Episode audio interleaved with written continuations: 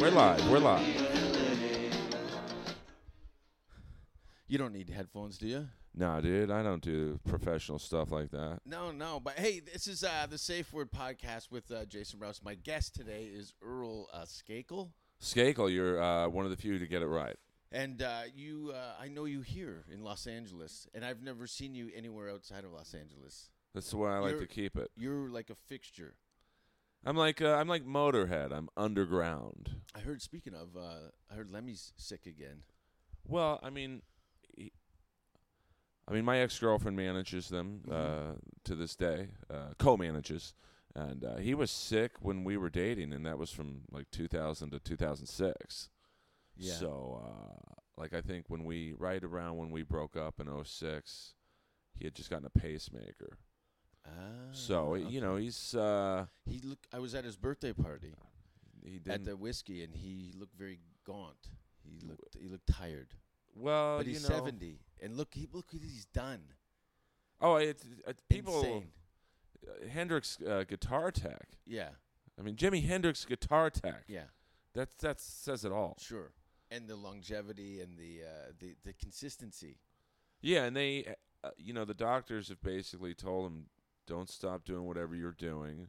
Yeah, Uh, wink. w- wink, wink. Because in his mind, it regulates his body, Mm-hmm. and to a degree, he's right. What's like the guy who quit smoking and then dies of cancer? Yeah. You go into toxic shock or something like that. So, uh, and he, ha- you know, they don't sell a lot of records per se, so they make their money touring and, and T-shirt sales. Probably yeah, merchandise, which a lot of bands like you see Ramon shirts like everywhere. Right. Like you go into any kind of local shopping mall rock shop and it's like punk rock bands that couldn't get video airplay in in their era.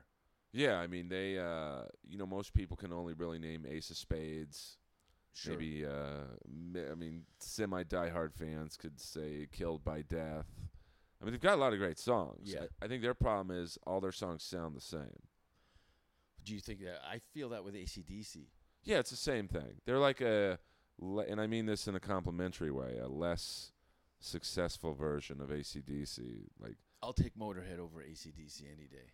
you know, I'm, I, as you know, I lean more towards the gayer metal, Poison, Rat. Yeah, and it- not only that, but you're you're you're steadfast on it. Like you go and you look at this is I I collected everything that I need, and I'm not.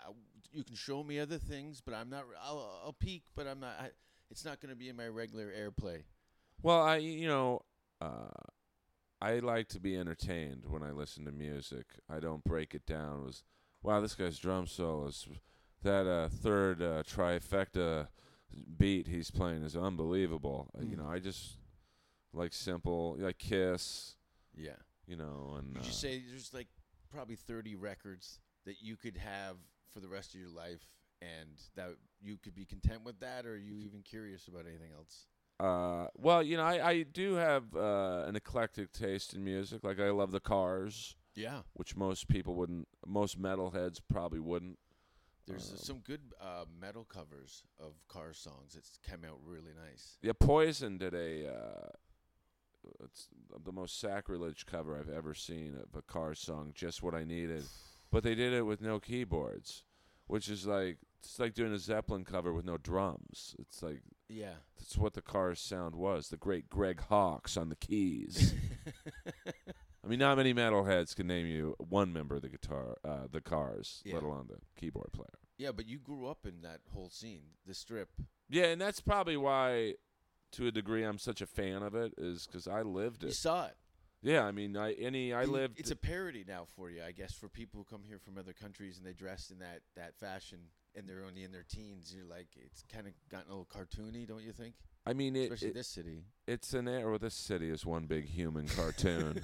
it's fucking crazy, All these- man. Can you swear on this podcast? I, Totally. don't, I don't swear a lot, but like, It's all, it's mine. all You're- the- well, you're yeah, I lucky you're not- figured. you're not lucky. You're stepping over my shit on the way in here.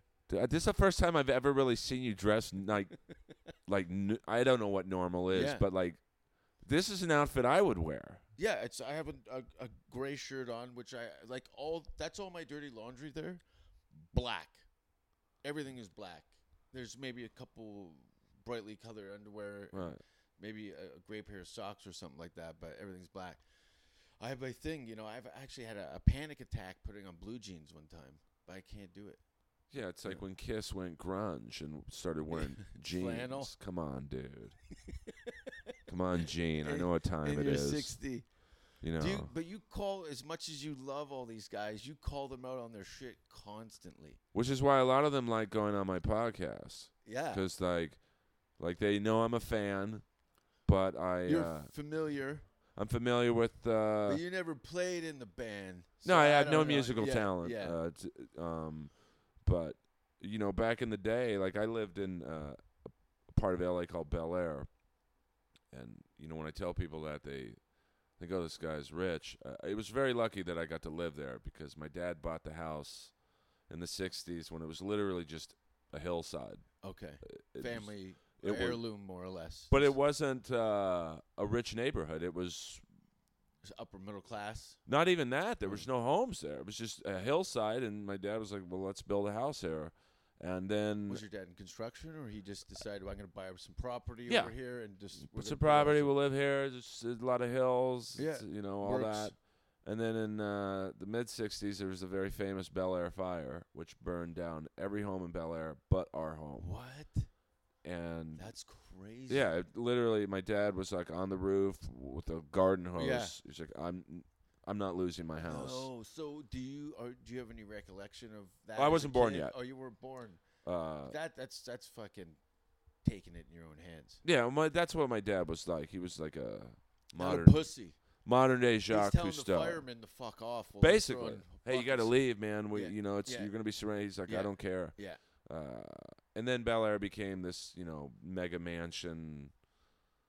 You know, the cheapest home there now is probably three or four million, and that's Yeah. a shack. Yeah, So, uh, but but certain places in London are like that. These places Right. they've had their full homes there for hundred years, and now the, a two bedroom house is like five million dollars Oh, just because it's in a, a subway uh, uh, circle. It's Yeah, insane. New I mean- York, you know, it's it's uh, That's luck of the draw, though. A lot of people don't have that. I- I have a friend who lives in New York, and his his mother uh, owns uh, one of those sandstones in Brooklyn. Oh, and those they've are had big it- money. Yeah, she's had it for ages, you know. But he goes, this this house now is I can't remember how many millions.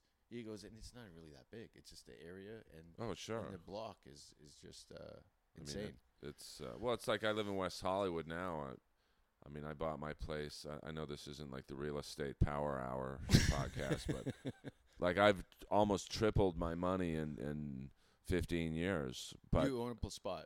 I, I I bought a place right after 9/11 because in about the early 2000s, I was like, well, I'm 30 years old now. Uh, You know, I have no credit. Like I I yeah, I need to anchor myself something financially. I mean, I, I didn't have bad credit. I literally had no credit, like Yeah. because I've always paid cash for things. Any Uh-huh. car I bought, I would pay cash. Yeah, and uh, so I said, well, I'll, I'll put half down. I'll make uh, Payments. very easy payments that are basically rent. mm-hmm. And uh, but although I've tripled my money, I can't move anywhere because every place now else you're is boxed in. yeah, it's like yeah, I've you know I bought it like three fifty. It's my place is probably close to a million dollars if it's a hot market, Yeah, but every place around me is more than a million. So it's like I've tripled my money, but I've, it, it's almost Yeah. like having a big dick and you can't use it. Yeah, but New York, uh, the boroughs and stuff are like that. People once they get in there, no one wants to leave because Yeah. it's impossible to find a place to live.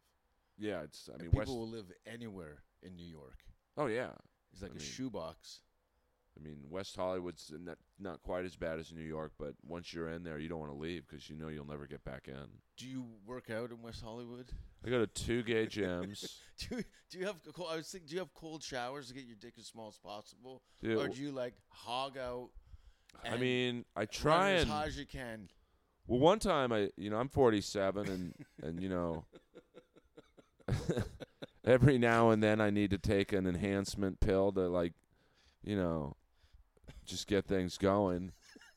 And so this girl said, "Hey, I'm coming over." So I, you know, she's like 20, so I was like, "Well, I better take one of these just to Get my cock all jacked up for the party. well, you know, get it ready." And uh, so I took it, and she calls me up, and I, she said, oh, "I can't come over." Cancels. So then I'm like, well, I'll just go to the gym. and so I'm working out in the in the one of the gay gyms, the seedier one. Did and, you uh, ever been cornered? all of a sudden I started getting hard. So here I am in the gayest gym in the city with a huge boner. Looking for a hug. Yeah, it's just this a real never happens. I'm afraid. Hold me. yeah, suck it. And then Dog the Bounty Hunter came in, and then it, this black dude. This is right around those tapes when those tapes aired, After or before? Ru- uh, maybe a couple months after. Fuck. And this black guy was running around the gym like, you know, Tom Cruise had just walked in. And he looks at me and goes, Dude, will you take a picture with me and dog? Oh, And I'm like, uh, I've been watching. Did the you news. hear what he said about you guys? I know. So I took the picture. My, uh, I was, I was dating this girl, a black girl, she, and uh, we, she had a membership at Equinox, and um, Mel Gibson was like giving her this, the eye, like smiling and shit. She's like, Mel Gibson. I go, I don't think he's, he has the best intentions, sweetheart. yeah, with with your race. Well, I go to Equinox too. Yeah, they're nice. This well, the seedier gym I went to, and I still have the membership because it's cheap. It's 24 Hour Fitness, which is on Santa Monica and basically La Cienega for you uh, locals. Uh, but for you, uh, I know you have a worldwide audience. It's basically the gayest part of town. Uh, You can't get any gayer than Santa Monica and La Cienega. No, ma- potentially one of the gayest places in the world. Well, I live on a street called Larrabee. Uh, I don't know why I'm giving out my actual street, but You're looking for work. The what Yeah. glory hole are you working down Uh, there? The subway one? uh, it's two alleys to the left of Larrabee. On, What would your what would okay if you let's speak I but Larrabee is like the gayest street in the world. um, Like in terms of like, it's in between the two biggest gay nightclubs. So after 2 a.m. on Larrabee, it's it's like a gay version of The Wire. It's like you got you know, it's just the Wild West. if you had to work a glory hole at gunpoint, what would you have painted on the on the other side? uh, Gene Simmons' tongue. Uh, no, Gene Simmons' mouth with the tongue, and I would just put my dick through the hole. What the fuck? There's a dick coming out of his mouth. Would you like staple a wig over it or something or I, you know, I'll be honest with you, uh, Jr. I haven't put this much thought into it because it's a sis- it's a, presentation? it's a scenario that probably will never happen. Well, you know, they could go broke. It's They- possible. They're running out of merchandise. No, That they'll must- never. That's a, that that machine has got no brakes. Well, you know, I think there's going to be four black guys in Kiss one day. And, you know, no, J- Tambourines. it's really the perfect uh you know I, they're probably my favorite band along with rat and uh i- in some ways i just you know i met gene simmons recently and uh you know he's a buffoon but he owns it like he's like yeah, Yeah. i put my name on anything He's the Donald Trump of music. yeah and he he's like i I appreciate that he owns it like there's some people like maybe lars from metallica who uh you know, portrays himself as probably a little smarter than he is. It's still brilliant. I mean, you make that much money. Danish. But I mean, you know, Gene's like, yeah, I'm a fucking Yep. advertising Our maniac. t-shirts are over there. Quit Yeah. your crying. Yeah, go. You, Next. you hate my band? Now go buy the CD. Yeah. That you know, it's a greatest hits CD that we basically just changed the order of the songs, and you're still gonna buy it. They have like 18 greatest hits albums. Yeah. All specially packaged. and they're literally the same songs. They just move them around, so you think it's a new album. There's a few bands that do that, repackaging old albums and Yeah, I things mean like that. ACDC. Just uh, I bought it, of course, on iTunes. You But could, it's uh, the uh, it's the collector's piece. You know, all the content is relatively the same. yeah. But Well- the packaging is what, and it's usually just cardboard and some horseshit. Well, what these bands Stickers. don't like realize is like Kiss put out a box set, which I was responsible for having w- one song on. I take great pride in that. I was at Jerry's Deli one night with my ex girlfriend, and uh, we walk in, and Paul Stanley and the guitar player that they dress up as Ace now. That's like- fucked up, isn't it's like it? the Jewish Same name. menudo. Is it? It's, his name's Tommy Thayer, and he's a great guitar player. Uh-huh. I mean, he Is he the same age, or you must be younger? Uh, Tommy Thayer's probably in his early fifties, uh, maybe fifty-one, and uh, he was a Who still has the hair to audition for a band like that in Tommy. the 50s? well. he- Tommy lucked out. Uh, you Did he- know, what was his previous bands? well, that's the great. Well, he was in an '80s band called Black and Blue, which uh, should have been a lot bigger. I mean, they just. Uh, uh, that's the crazy thing about that era is why some bands made it, some didn't. Um, and they were really good. They were on. Ge- They had four albums on Geffen Records. Hey, l- look at Anvil. That's Right. a perfect example. well, they I could understand why they didn't make it from the standpoint of they were not a good-looking group. And, No, no, no. I mean they They look hockey players. they look like hockey players fucked an Amber Alert lineup. and now in the '70s, they would have made it on their looks. Yeah, in the '80s when you had guys like uh, you know that time Rat, Poison looked like four playmates. Uh, you know Bon Yeah. Jovi, uh, Yeah, yeah, Cinderella, yeah, yeah. Striper. it was soft and sexy era. th- I mean, you look at the drummer from Striper, Robert Sweet. He looks like Farrah Fawcett, and he great drummer. But uh, guys who look like Anvil was just. Yeah, it's a tough sell. But he was in Black and Blue, and uh, you know they had four albums on Geffen, which is a you know Geffen Records was like the label, and Mm. uh, and then you know Gene produced a couple of their l- later efforts. It didn't happen, and then Do you still go to the shows, even though you've you've been around it? You Oh. you know it. In, you know the band inside out. Do you still go for the spectacle of it, or? um, with Kiss, I'll go if I can get free tickets. But there's who wants to go to a rock show where there's fucking families? I really don't find the where nothing cool is gonna happen at a show where there's just some kid with a, a, a salted pretzel with a kiss shirt on. Well, I No one's getting sucked off at that show. what the, you got to have a little bit of game. There's no show I can't get sucked off in. I'm going to see Stephen Piercy at the Whiskey this Saturday. What was the, the the Sunset Strip heyday? Like, were a lot of people getting sucked off in the bathrooms, I you know, it, it's like trying alleyways? to was- explain the strip in the 80s is it's like trying to explain the empire state building to a blind person you, it, there's nothing you can tell Yeah. them that's going to really make them picture it uh, it was just like an ant farm of horny people and the girls were better looking than the next one uh, the the guys uh, were just as good looking as the girls, uh, and there was no uh, MySpace or Facebook or Yeah. Twitter or Instagram. So very interactive. Yeah, I I come here for the first time in 2001. I think I saw the tail end of it, and I was blown away. Like s- Friday, Saturday night, bumper to bumper cars, like and that was nothing. million dollar fucking cars, one after another. It, it looked like the strip club. It looked like the doors blew off of it. It was just Yeah, all the girls looked like hookers.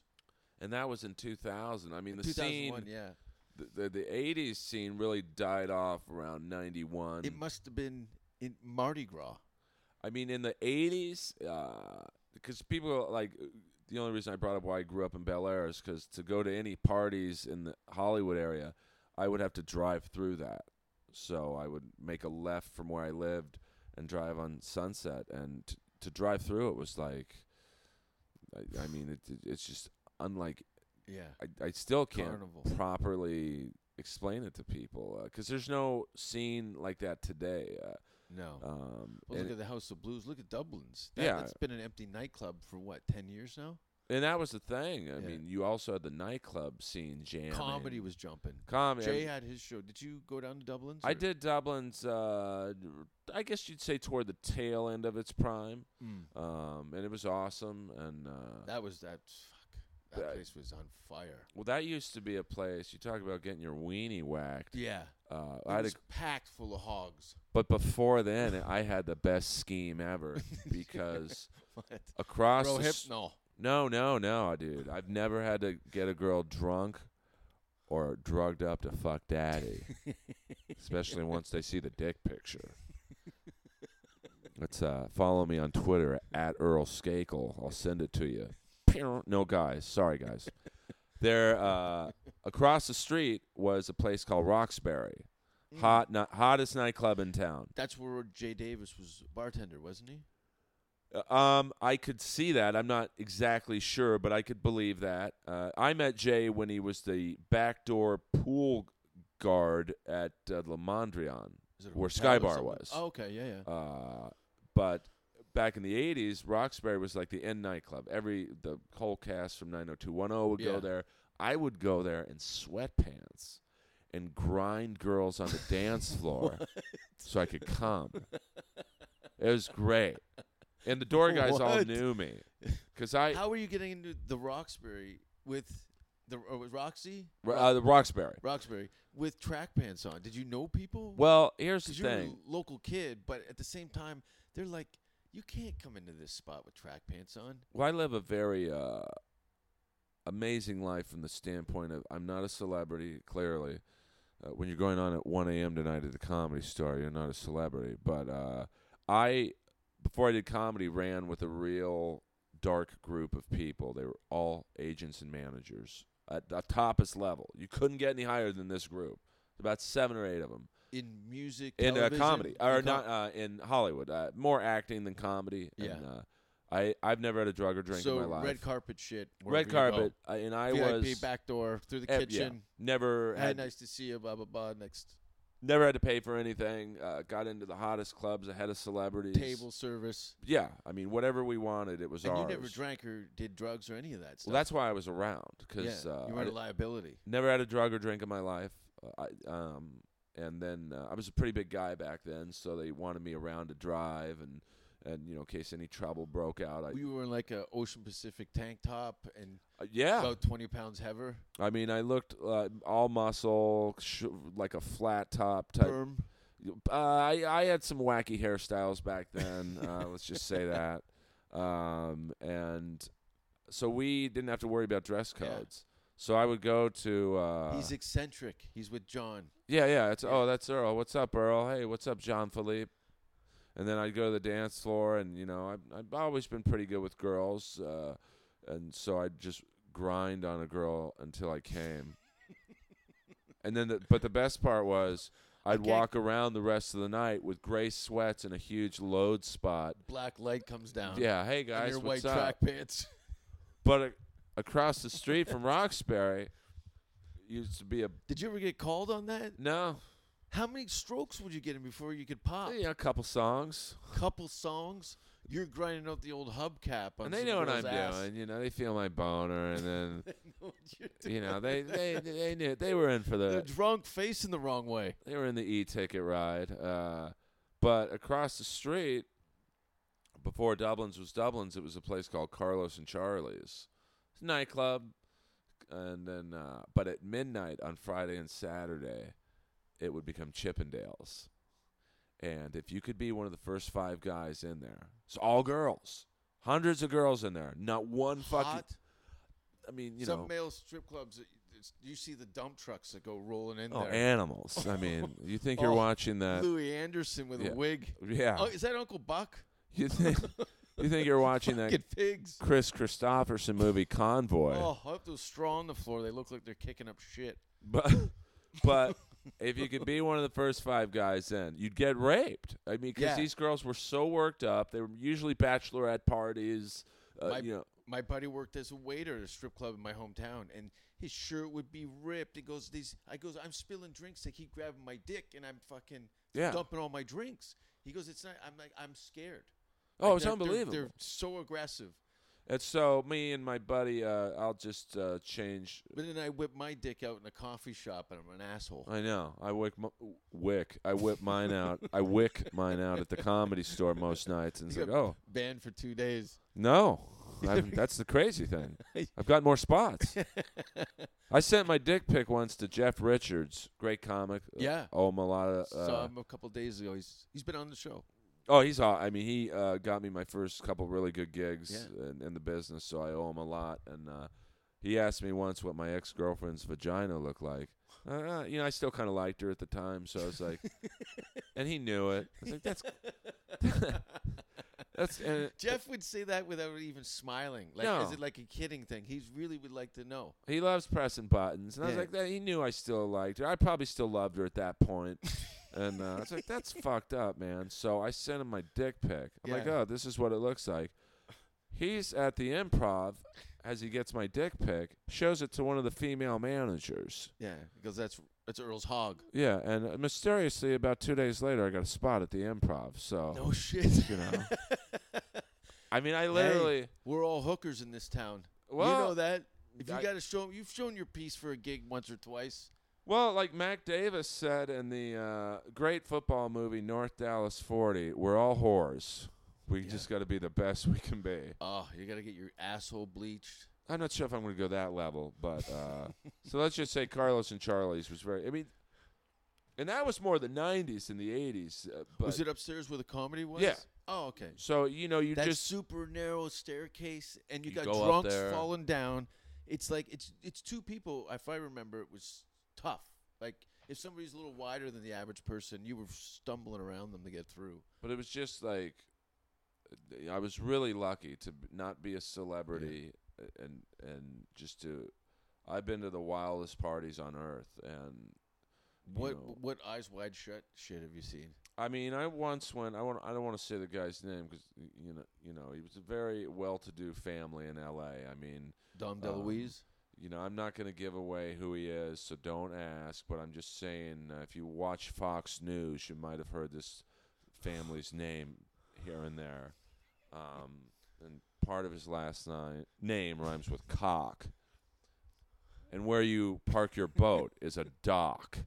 Uh, I, w- I, I went to a party at one of uh, th- this family's, I don't even know, homes uh, in the Bel Air. And uh, there was like a gangbang that broke out. And I, di- I got uncomfortable. What do you mean? Was this was this something that was kind of done at a party where people were drinking, getting fucked up, or Yeah, we, just we, these people were just down the fuck all the time? we were at a nightclub, and uh, someone said, "Hey, there's a party at so and so's house in Bel Air," and I'm like, "Oh, I know where that is. It's right by where my house used to be." Uh, and so, to show you how nice his home was, we got lost in the driveway. Fuck. I mean, it was that big. And to take it another level, uh, w- we pull up to what I thought was that main house, and we're in this beautiful, Jesus. beautiful room. And I'm like, "Wow, this house is amazing." Well, first and foremost, you've lived in a really upscale place of Los Angeles, and now you're talking about a home. That whole area is full of these men. So this place must have been spectacular. Well, it, I, I say to the guy next to me, I'm like, wow, this fucking home is amazing. He's like, home? This is the pool house. we were in the pool house, and I thought it was part of the. I mean, yeah. it- like literally the first like hundred inch, two hundred inch, whatever it was, television I've ever seen in my life. Uh, the bathroom looked like as good as any Palace. master bathroom you'd ever see. Yeah. Uh, and uh, th- then more people were showing up, and this stripper prostitute type no one's policing these. No, people? it's it's just, just free range. no lunatics. security. It was just you know if you knew this guy, then You were trusted You know enough. you were if yeah. So uh, Fuck. and uh, just uh, like five or six guys started to hang out with this one girl, and I'm like I'm I'm out, man. I Why? I'm. I'm I'm uncomfortable. Uh, seeing But these were this. your friends. yeah. And so I'm like guys, I'm out. I, I I'll see you tomorrow. There was no Uber back then, so I don't know how they got Took home. your rollerblades and your beat. I took my bright red BMW 318i and I hightailed it. So you know, it was Wha- a, Well, did you just walk in on somebody banging in a room? no. or- It started in the no. It just started out in the open where people were doing a little bit of booger sugar and and drinking, and this girl was like, you know, she was into it, but I just wasn't comfortable watching this at the moment. but you watch pornography. You just Not sort of Make really. eye contact. I don't like watching porn. I know it looks you like, I- making it. If I, Well, I mean, I, it looks like I produce it, but I actually don't like it. It's the close-ups to me don't yeah. like. I look. and you you know most of those people. I You've mean, run I- into them on occasion. I see Ron Jeremy a lot, and uh, you know I met Jack Napier, who is like the biggest dick in porn. a Great guy, uh, but uh, porn's just never been my thing. The close-ups just the girls. Yeah, but there's subgenres. You don't always have to go with fucking hate fuck one oh No, one. Max Hardcore, that my buddies Oh fuck. that I Oof, ran with. I call that Gatorade. yeah, that That thing that cleans my palate. that that Max that Hardcore. destroys my palate. That's of such a that's full on. Where where's a, a young lady in her life drinking what was she drinking out of her asshole? You know, Oh, I I I, I Let's go to didn't- the video clip. yeah. I can't uh It's outrageous. like I I just want to be held. Yeah, well, I just want some big tits. You, You, know, like not- big jugs. big jugs. That's what a my thing. toilet. Well, I mean, I just need the big jugs, but So have a few friends. Everything else could be a full on like nuclear meltdown, but if the tits are there, they don't give a fuck. that's more where I lean towards. But you know, I've also dated girls uh, who have had no uh, boobies, and they were beautiful to me. So Yeah. it's just uh, boobs to me. It's it's just a visual, you know, nothing like a nice pair of boobs and like a tight shirt or sweater. It's like, I mean, really, what can you do with them other than squeeze them? But Yeah. you know, it's just a, it's like a big dick, you know. Make them into lampshades. Well, yeah. I mean, well, me and Buffalo Bill do have similar taste in women. Yeah, is it? She's a great big fat person. oh wait. Is that is that your favorite movie? Or Trick or Treat? Remember Trick or Treat? Trick or Treat with Gene Simmons and Ozzy Osbourne. I have a weird taste in movies. Like, my, probably my favorite movie of all time is, uh, and it has something to do with the porn industry. Uh, it's a movie with Roy Scheider and Anne Margaret called 52 Pickup. And uh, it came out in 86. And why this movie wasn't bigger, uh, it- it's still amazing. I was talking last night with someone about this movie. It- produced by John Frankenheimer, legendary director. It's an Elmore Leonard novel, uh, and uh, the bad guy in it is an actor by the name of John Glover, and it's the best bad guy role ever. He just really, basically, the plot is uh, Roy Scheider and Anne Margaret are married. Uh, John Glover and two uh, other funny bad guys uh, are blackmailing him because they had him on tape fucking Kelly Preston, John Travolta's wife. What uh what year is this? 86, and, it What's just it called? called 52 pickup. All right. And every person I've turned on to this movie is like, I love it. Uh, you you go to you still go to concerts and stuff too. I went to one last week. I sat And front movies. row Oh, what did you go see? at uh, Motley Crue and Alice Cooper. ah. I mean, uh, uh, front row where I could. I've never sat this close before at a concert. I mean, did you go alone or? I went with a very funny comic, Olivia Grace, who's Mhm. like the queen of roast battle, which is like the hot show in L.A. Yeah. And my friend plays for Alice Cooper. She's Uh, yeah, you had her on your show. she, yeah, she uh, her name's Nita Strauss. She's badass. She she looks like a Hooters girl, but she can hold her own with any guitar player on earth. Yeah. She's amazing. Yeah. Um, She, see, I listened to that episode and uh, she seemed a really cool person. And she hooked you up with front row. That's no, I fucking- Oh, bought them. No, you I, bought I bought. I won't. I'm embarrassed to say what I paid for them. And Yeah. uh, I also bought the meet and greet for Alice Cooper after, which was really cool. And he was v- amazingly nice. Did you hang out for a while? You get to go up and Yeah. say hello. he take a picture? basically got to ask him one or two questions. There were Yeah. only like 20 people, so you know he was really cool. And uh, uh, yeah. Olivia loved meeting him because she loves Alice Cooper. She's only 20, but she has a musical taste of someone who's 40. Yeah. Uh, Old soul in that context. yeah, absolutely. And so he was really nice to her, and then I asked him a few d- real deep questions. How did he raise an eyebrow and go? He did, 'cause, Go you on, know- I'm listening. Yo, you get. It. I'm sure he's been Mo- around forever. Most people are like, you, oh, how do you I- think Slayer fans feel, or Slayer, the band Slayer, they get bombed by, ah, Right. all day. yeah. And like, So you come in with something. I come in out of left field with, "Hey, Mr. Cooper, nice to meet you." Or, oh, you know, what do you you have anything for me to sign? Yeah, yeah. He's like, uh, "And uh, what's up?" And I'm like, "Oh, "Hey, man, you gonna write another song with Desmond Child?" You know, and his eyes lit up, like, "Oh, Mhm. this guy's like, he's a fan." It's but deep. uh, were you gonna have Kane Roberts playing another album? You know, that was a big fucking Did- muscle. yeah, yeah, I bound- remember that. Didn't he have a machine gun? Yeah, guitar, the machine too? gun guitar. He looked like Rambo. Yeah, that's the, he was fucking. He brings in a guy dresses up like Rambo to play, lead, and the guy could shred too. oh yeah. It was like y- and he you know, was jacked. he was like literally uh, if you. Uh, You think he was doing juice? Uh, you know, I think he's admitted to it. Uh, he was probably uh, 380, playing the 250, guitar, looked 260. and he had this. One of his guitars was a r- so small. literally He's huge. a machine gun guitar. Yeah. Uh, that s- uh, blew out fire Yeah. and. Uh, yeah, he's actually quite the accomplished player, but he Mhm. never really got credit because you know he, a lot of those guys, you know, like the guy from Poison, CC Well, DeVille. hired guns, you know. L- Michael Jackson's guitar player. Yeah. Had, uh, Uh, Slash and who else was the other? guy? Orianthe, uh, which is another uh, Yeah. female. Uh, I might be saying her name wrong. She was actually in Alice Cooper before Anita. Uh, you know, but like Yeah. CC DeVille from Poison, he's a classically trained guitar player, but Who's You know, s- sick. Probably sold out. No, that's uh, Ricky Rocket. Ricky the Rockets. drummer has uh, throat cancer. He was really into uh, skateboarding. Yeah, he's uh, and he makes his own drum kits. You know, he. Uh, I mean, I'm sure he makes most of his money from Poison, but like he's got side businesses that. I remember he had he wore those Vision Streetwear shirts Yeah. and stuff, and uh, and he they had w- I think one of the first Poison videos or some John Lucero was a skateboarder in that Poison video. Yeah, yeah. I think it was uh, I- um, the one where they're skateboarding by the pool and they jump off into it. Yeah. Uh, I vaguely remember. yeah, it's, it wasn't my thing, you know. I I kind of came up on '80s hip hop and more uh, like thrash metal and stuff like that. And then when the glam stuff came out, my high school was not having any of that. You know, it was gangster rap, uh, Metallica, ACDC, Led Zeppelin. You know, that was it.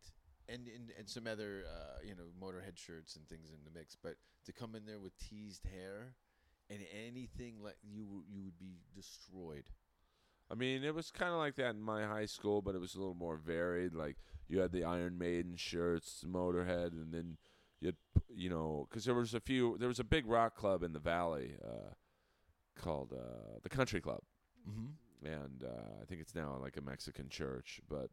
Uh, Huge bands played there. Poison played there. Oh, is What's- there? Is it down the street? It's on up- Reseda. it's uh, in Reseda. yeah, yeah. yeah, Um, where Uh, the the best fish taco is at the end of the street. I It on this- might be. Okay. Um, if I remember correctly. But somebody was telling me to go. That building there had some of the best shows. I mean, you had uh, Warrant played there, uh, Rat played there. I mean, any. I don't know if Bon Jovi played there because they were more East Coast, but uh, any big band uh, that ma- made it in L.A. played Were there. they filling the venue? Was it getting packed? oh, it was beyond packed, and you know, Motley Crue. Uh, r- uh, Guns N' Roses. Um, they might have played there. Mhm. Uh, you know, and then you, you know, really what started the whole s- music scene. And this guy never gets any credit, and he's the guy. If you've ever seen, Some will do a documentary about him eventually. I just would did it love on, to. Uh, did you see the CBGB's uh, yeah, documentary? yeah, it was great. I thought it was fantastic, and then I see on a news feed that they're opening up uh, In CBGB's an in airport, an airport. How rude! it's just you know, I, I, I hope someone. but you've fi- seen some of your holy ground of your youth completely disgraced. Well, I mean, the club. the House of Blues, uh, d- were you sad about that? Like, look at Not there's a re- mall going up. You see it slowly; it's eating its way all the way up to the whiskey and the rainbow. oh, what's and then that? after that, it's not. What are you gonna do? Boutique patio restaurants and shit. I mean, It's- when you know, I walk my dog every day uh, by one of the most influential corners in the history of music, and uh, if There's you a ever s- Starbucks there. well, if you ever seen the movie Boogie Nights, Yeah. uh, that there's that scene at the end where they rob the guy up in the hills. Mm-hmm. Uh, basically, that was modeled after a guy by the name of Eddie Nash. Uh, Eddie Nash, uh, Palestinian business guy, came out here in the 50s, owned a hot dog cart on Hollywood it. Boulevard, started selling Coke, and became probably the number one drug dealer on the West Coast. He owned like seven nightclubs in LA, and they were all varying uh, theme gay nightclubs, underage clubs. And, Had his uh, hand in everything. and he made money at everything. And he had a club on the corner of Santa Monica and Crescent Heights in the late 70s, early 80s called the Starwood. And it's l- literally where Van Halen and Quiet Riot got their start. And uh, people, it, it's now a Russian deli. And Yeah. uh, a cheap trick played there. Uh, b- it, but he had he would have so many different, like the punks uh, the Germs and the Cramps Yeah. would play there, and then the next night Dokken would be there, and then the night Motley Crue when they were London. The best international acts. Yeah, it wasn't just like Up and coming, or uh, Um, would, would well, the room yeah. hold 300 But- people, or uh, up and coming. I mean, Yeah. uh, I mean, it was just an unbelievable scene. I mean, Van Halen and and you know Quiet Riot for a while was their competition in L.A. And people laugh when they hear that. They're like, "Quiet Riot." Yeah, well, it's a joke in America, but we've had these conversations before. In Europe, they'd be like, "Cool." Yeah. but I mean, Quiet Riot is, uh, you know, the reputation as being kind of like a one-hit wonder with "Come On, Feel the Noise," and uh, but before then, when Randy Rhodes was in them, you know, he was seen as Eddie Van Halen's competition, Yeah. and uh, of course, he died early. You know, in the early '80s, so we never really got to you know see that rivalry grow. But uh, you know, they were huge in L.A., and, and Mm. Van Halen would play there, and and uh, Have you seen Van Halen live in the It's not- 90s or I mean, I've seen them once about three years ago at Staples Center, and uh, it was with Cool and the Gang opening, which I thought was, uh, pardon the pun, cool. Because uh, David Lee Roth was a huge fan, yeah. and I guess the rest of the band were like, "Hey, you know, we want to." Yeah. I don't know exactly what they said, but I'm sure it was like, you know, they're not really our market. We we want to bring like a metal band or whatever, and they're like, "But if you want them, you have to pay for them." Yeah. And so he paid for them to be on the whole That's tour. cool. And they went over as good as any opening band I've I've been to thousand concerts. It can go bad, and you probably have known that from live shows Yeah. where people go, "Fuck Yeah. you, nope, next." They killed it Yeah, because you kind of forget it's a how hard many. sell to a room full of dr- angry drunks. well, it was the only time I think there's been more than uh, three black guys at a Van Halen concert, and they killed it. Like, yeah, Could you forget? I mean, you can't ignore talent. I remember once I saw Grand Funk Railroad in concert because my friend who used to be in Kiss plays guitar for them now. And you kind of forget how many hits they have. It's not just we're an American band. It's Mhm. like, oh wow, they have that hit and that hit. And Cool and the Gang is very similar. You're like, it's not just celebration. Um, and so the crowd was just loving it. And then Van Halen comes out. And boom, and it- it's kind of the quiet before the storm because it has nothing to do with what Van Halen's doing. Yeah, and I love that. I And do music think it's smart. contrast. but I mean, it was kind of sad because like Eddie played great. I mean, i- it's worth it just to go see him play. I mean, he is our Hendrix. Yeah, Uh, but David Lee Was he- did Roth, he have a coke problem for a bit? I you know his he's had a f- bouts with uh, you know different substances. his, I his think. wife seems quite nice. He seems- uh, Which one? I mean, With the one from uh, Valerie Burton Allen. yeah, yeah. I mean, that you kn- show was a mess. one Can day you at a imagine time. how bad that must have stunk the pussy on set? yeah, but her pussy knows talent because before Van Halen, she was boning Spielberg. She was fucking Spielberg. Yeah, so that her pussy should be a judge in a talent show. Fuck, X Factor. Yeah, the excrement factor. uh, but uh, David Lee Roth Is she comes. single now? Uh, I think she's remarried, but I think they get along now. Like there was a time when I don't think they were, uh, you, you know, uh, Yeah. uh, quite, uh, you know, getting along. um, Like maybe when he was in the Van Hagar era, but uh, you know, David Lee Roth. It's like he doesn't really sing the songs anymore. It's more like spoken word Yeah. and he looks like Carol Channing. I mean, he's like so gay, which is fine. Because I don't think he's gay. Like, I've had this argument with people. Like, some people are from the Or school. Paul Stanley. Paul Stanley, I, he's th- these two are the ones I use this argument with. Because there's hardcore people out there. Like, You've called. Have you had? Have you called it out before it's gone public before? well, I think with Paul and Dave, You think it's gonna? it's not much calling out. I mean, you know, uh, but there are people from like the Dice Clay School who you were in his special, which I Mhm. loved, Showtime. See Yeah, how I man. plug your shit? Thanks, pal. That's a podcasting pro Oh, there. You, the twins, Eric Myers, Eleanor. It was great. Uh, That's great. You've seen. I remember when I'd first come to Los Angeles and seeing Dice in the original room. Oh, he's great. It's fantastic. I was blown away, and I think, I don't know. I think that's why the first time I had run into you because Right. you are like the house sniper. Like you have Yeah. a, a, a handful of people that you have a rapport with. Well, you'll say, "Oh, people don't know they're fucking from Holland on holiday." And you're asking them, show us your cunts, and yelling all this terribly, terribly hurtful things Well, you and know, the general public has I die laughing. I'm in the know, but you say the meanest shit, and the, and it goes like sh- uh, what do you call it when you fire missiles over? Sure. I mean, you And- know, y- well, the comedy store is unlike any club. Uh, I've never been to the cellar in New York, but they say that's very comedy store like. Yes, ish, in a I- compact kind of way. I don't know what what you know. Uh, the store is a Bermuda Triangle of comedy. yeah, a lot of people disappear when they hit the store, Yeah. but the store, if you're, uh, it's like a frat house. You you there's a hazing process. yeah, but there's no structure. Right. There's and there's a system in place, but there's no structure. it's like it's all in constant flux, and it there's people. A guy got shot there. I don't mean to. Yeah, So- no, it's. I mean, it's. A, it, but you know, the store is so strong that a day later it was open. And Yeah. packed. We'll put a guy Um, out front to check IDs, and uh, that yeah. was the end of it. Well, I mean, eh, I- I It think was a in, in Pro that- thing. It wasn't a random. yeah, I like- mean, it was had nothing to do with the comedy store. It just, uh, y- you know, it just so happened that it was the guy's last stop on his night, and if Yeah. he went to Saddle Ranch, it would happen there. It would, ha- and uh, That's so- not a bad way as far as your exit g- after a comedy show. Yeah. All abrupt. That's probably maybe next to sex is laughing, right? Oh yeah, I mean, You don't I, I want to be shot in the back of the head eating a bowl of spaghetti.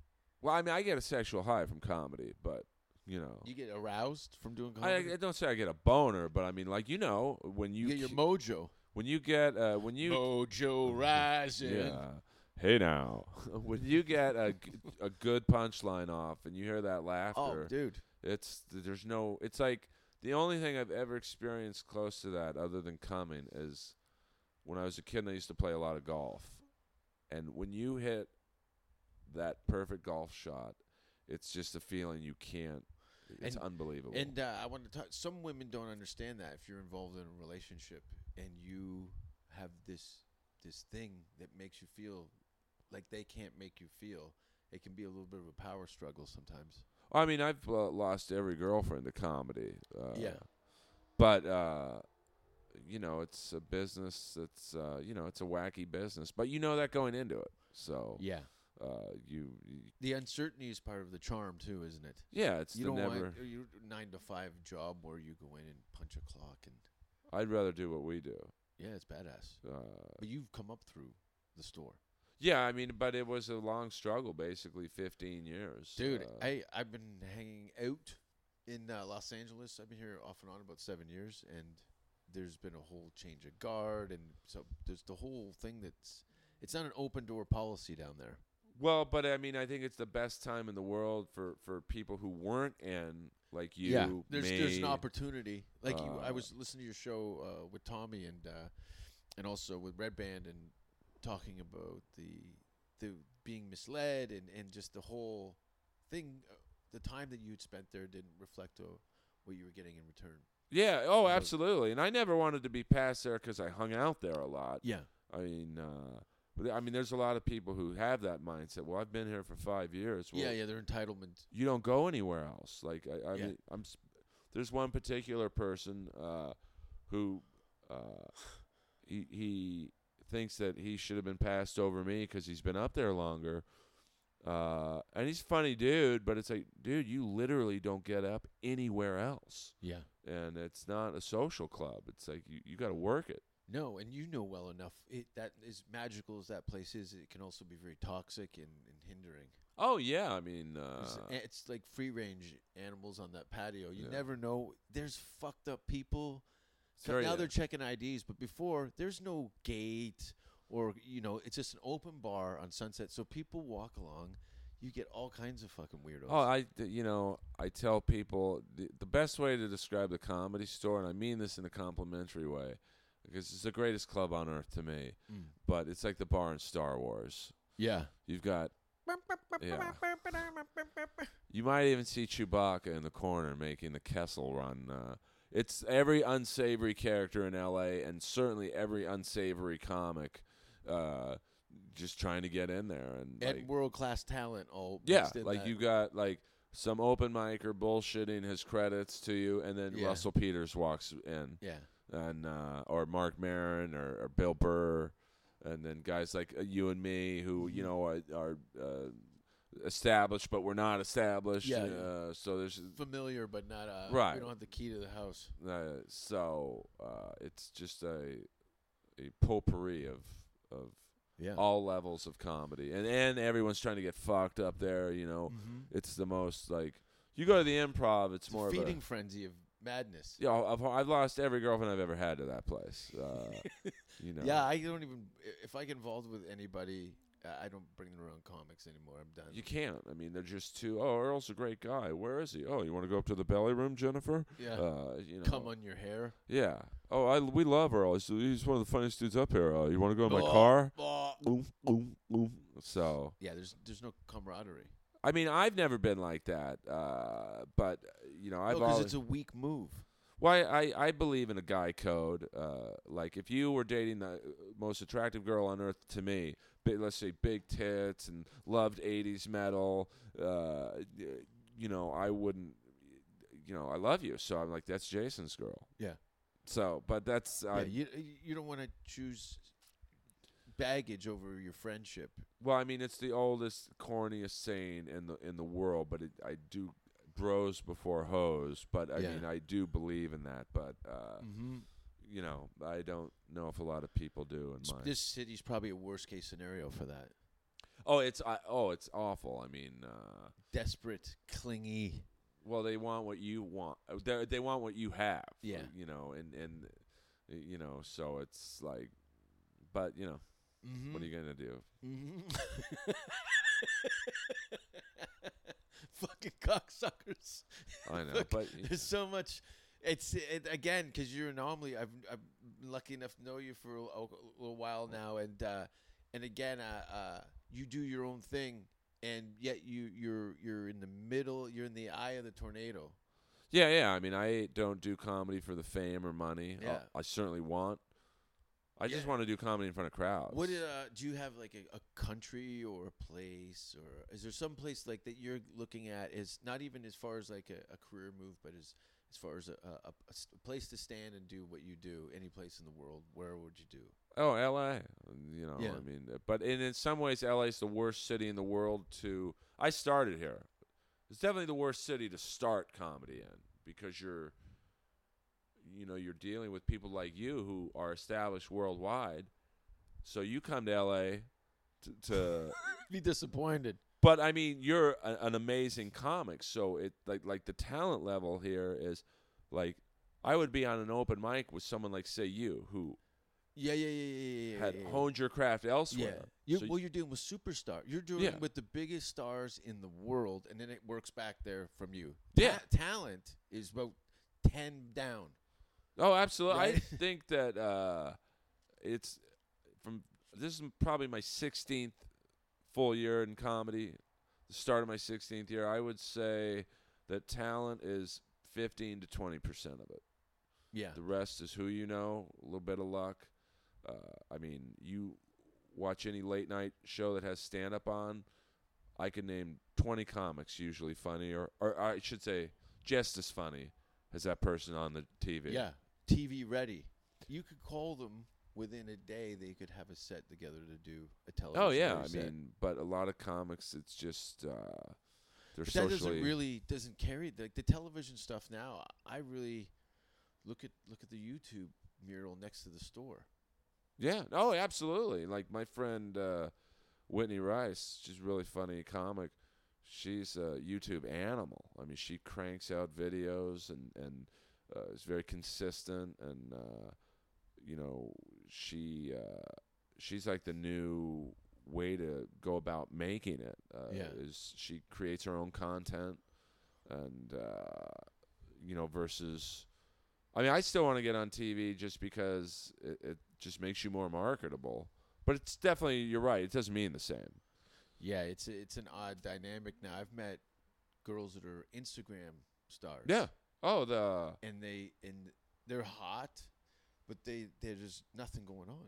well, that one girl on Vine, uh, she was an open micer. She was hot, you know, big tits, Yeah, and she was always nice to me. Uh, but to do a Vine video with her, if you want her in your Vine video, it's ten grand. what? Yeah, because she's got like millions. Yeah, it's but it That's works insane. because Whitney had a show on uh, I forget the name of the network called the Tiny Tiny Talk Show. It's pretty funny. It, it, Whitney Cummings, no, Whitney Rice, Whitney Rice. uh, and it's uh, it was a talk show, and everything was little on it.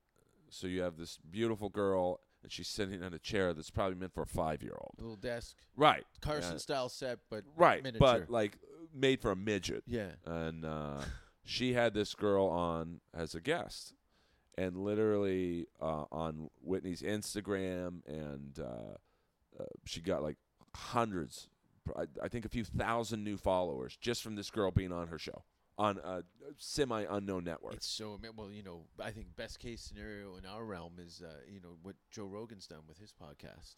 oh yeah, I mean that's He's filling uh, s- seats, theaters, yeah, I s- mean wherever. Well, he's got a great gig because you know, like you had a UFC gig last weekend uh, in Orlando, so you know he's got to be down there Friday to do the weigh-ins, which they uh, it's, it's like a big deal now the Mhm. weigh-ins, and uh, and then that night he does the theater. Yeah, he's a perfect setup. Saturday does the UFC, Sundays in LA. Yeah, he totally manifested the the dream career for himself. Oh yeah, and You uh, know what I like mean? He's- Marin to me uh, Doesn't need TV. That's Uh, the no. most Oh yeah. best position to be in.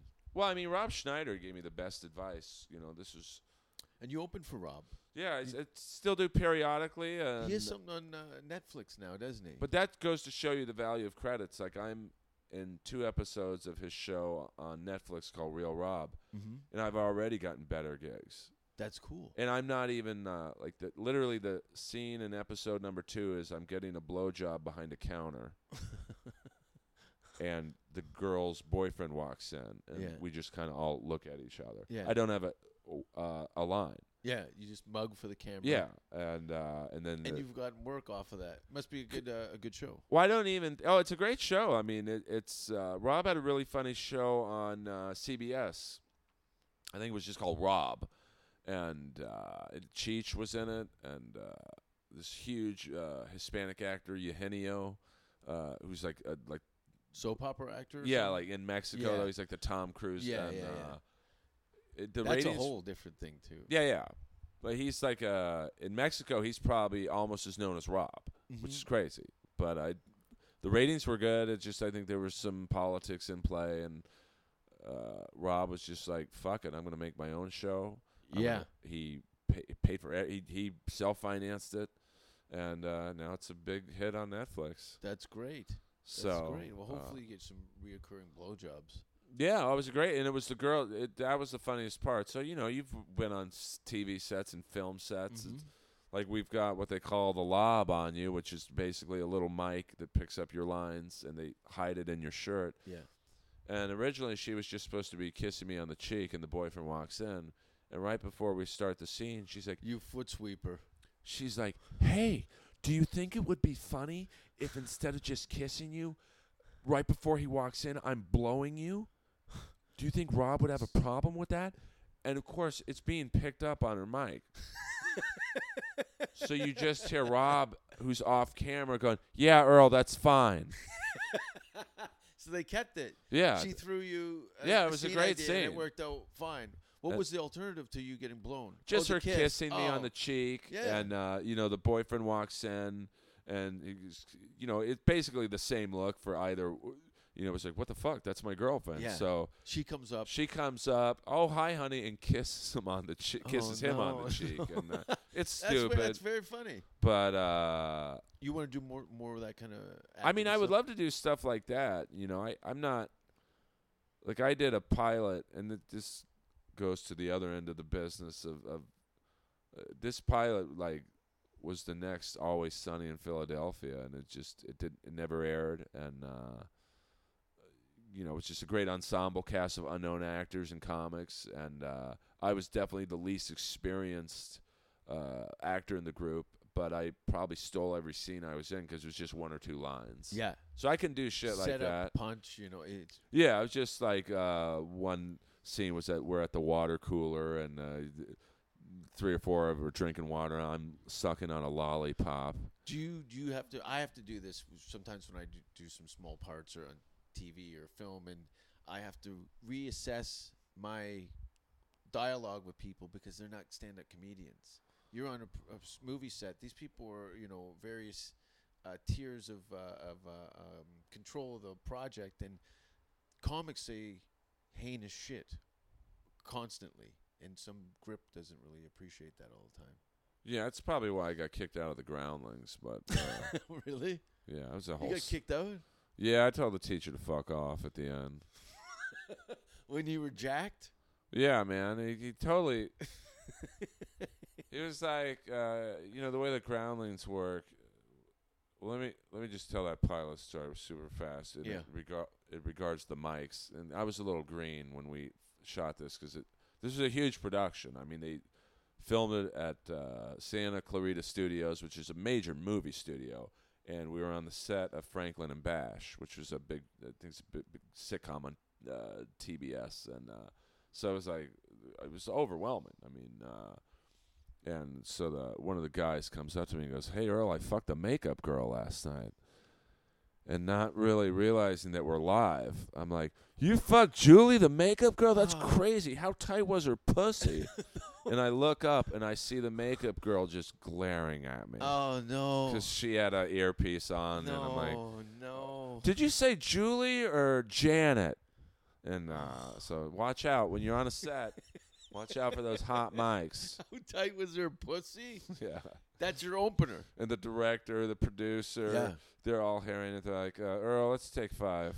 People forget they go take a piss. Yeah. Make a phone call. This fucking cocksucker at the catering. But I was lucky enough to everyone, you know, they didn't fire me. But on uh, the groundlings, you know how it works is uh, a- at that time, you know, it's twelve classes. At the sixth class, at the end of it, they give you an evaluation, and uh, so at the end of the sixth class, the guy's like, "Hey, you're the funniest guy in class. Um, you're the team leader. Everyone loves you. You just need to work a little bit on your space work." Now, space work at the groundlings and I guess improv in general is like Miming shit. yeah, if there's a scene where you're drinking a beer, you have to have your hand like there's an actual beer mug in Weight it, to it. and you know you you you or if you're on a phone call, you just don't go the, the cowabunga. You actually, you know, hold in your hand w- or try and make it seem like there's an actual phone in your hand. And I probably did need help with that. But so I th- so s- uh, sessions six through twelve, I went so above and beyond with my space work, and it was still really funny. yeah. And uh, Exaggerated space. eh, oh work. yeah, it was un- eh, insane. Were So you at the- Uh, screaming, flailing your arms and shit? I did what I had to, Okay. and so the end of the twelfth session, the guys like, you know, the guy basically told me at the end of the sixth session, you're gonna get passed. You just need to work on your space work. That's all you need to do. And end of the twelfth session, he just looks at me as close as you and I are together right now. and Goes, you know, you're not good enough to do this, right? Your teacher says this. Yeah. I'm like, well, what happened to six episodes ago? I was the team leader, funniest guy in class. He's like, Yeah. well, you can repeat the class if you want to. I'm like, fuck off. He's Yeah. like, you can leave now. Because How- basically, How many days were you in the class? well, it's twelve. s- Uh, it's two a week, so it's a six week course. Back then, I Yeah. don't know what it's like now, and uh, but it's kind of like a a pyramid scheme because the way it works, at least then, and it's been ten years, so I, I don't know what it's like now. Is like there's at the time there was three levels: one, two, and three. The writing class, and then the performance group. So basically five levels. But if no one leaves the performance group, no one from the writing group goes up, and, and so on and so forth. So they just have you repeat the class over and over again. I'm like, well, It's like a, a financial hazing. yeah, and it's like, and at the time it was like eight hundred dollars. I'm like, well, if I'm good enough to pass, I mean, uh, I'm not saying I'm good enough to be in the performance group because I wasn't, but Yeah. so uh, you know, and one girl got to go to the next level because she was fucking another teacher. Yeah. and, uh, so What I- a- I, what it's a, a, pig. well, yeah. I mean, it's a reg- who the teacher or the girl? Was she gross? Uh, Well, no, she was one of she was probably She's my hot. Um, no, she was cute. She was probably like my best friend in the class because we just uh, got along. How many groundlings teachers that you think that are do groundlings classes just so they can fuck dumb girls that come off a bus? How many girls do you think that take a bus from their town, fly in from all over the world to do groundlings, do Saturday Live, end up pulling a condom out of their asshole at four in the morning? Probably more than care to admit it. But it was a wild group. Like my, Oh we yeah. we had like a like a girl in her fifties who clearly like she was a little late to the party. Oh no. Uh, I'm retired now, so I'm gonna get my show business career together. yeah, and it was like you kind of felt bad, and she was insane. and She wasn't very good. change your diaper uh, on the floor in front of the group. but she was very delusional. She's cool, Yeah. but it's like, oh, honey, this is you're a little late in the party for this. she's wearing red lipstick like she's fucking 20 again. Yeah, it's just was it's over, Johnny. Uh, and then you had this pro boxer who was I think he left after the fourth class because he was like he wouldn't take the criticism. He's like Yeah, vulnerability is key. he was like Luke, the teacher. I'll fucking knock you. What did you say? yeah, yeah. Uh, Yeah, the yeah. teacher, and he- I'll give the teacher this. He was an amazing improver. His name was Sean Hogan. He was almost like the Brody Stevens of of the the Groundlings. Uh, he was just he was great, but he was just you could tell he was a little bitter. And it's like, hey, dude, don't like. I'll bring I'm- that. I get it. I'm sorry you haven't made it yet, but don't take it out on me. You know, either I'm good enough to do it or I'm not. But don't bullshit me and then, oh yeah, give us another 800 and you'll get better. Yeah. So, uh, but it was a wild. I, I wish it would have ended better because I did get uh, I did get um, benefit from it because my stand up improved because it made me more aware and like uh, This is what I don't want to do. yeah. These but are the kind of people I don't want to work with. you know, I think I'm better off me and an audience versus I can be a team player. You know, Mhm. like on that pilot I did, you know, it, it was uh I mean there's some established character actors in it that I'd seen on TV. It was like, "Oh wow, this guy's in this. I, I better like but uh, I like being one on one. Yeah, i- it's I.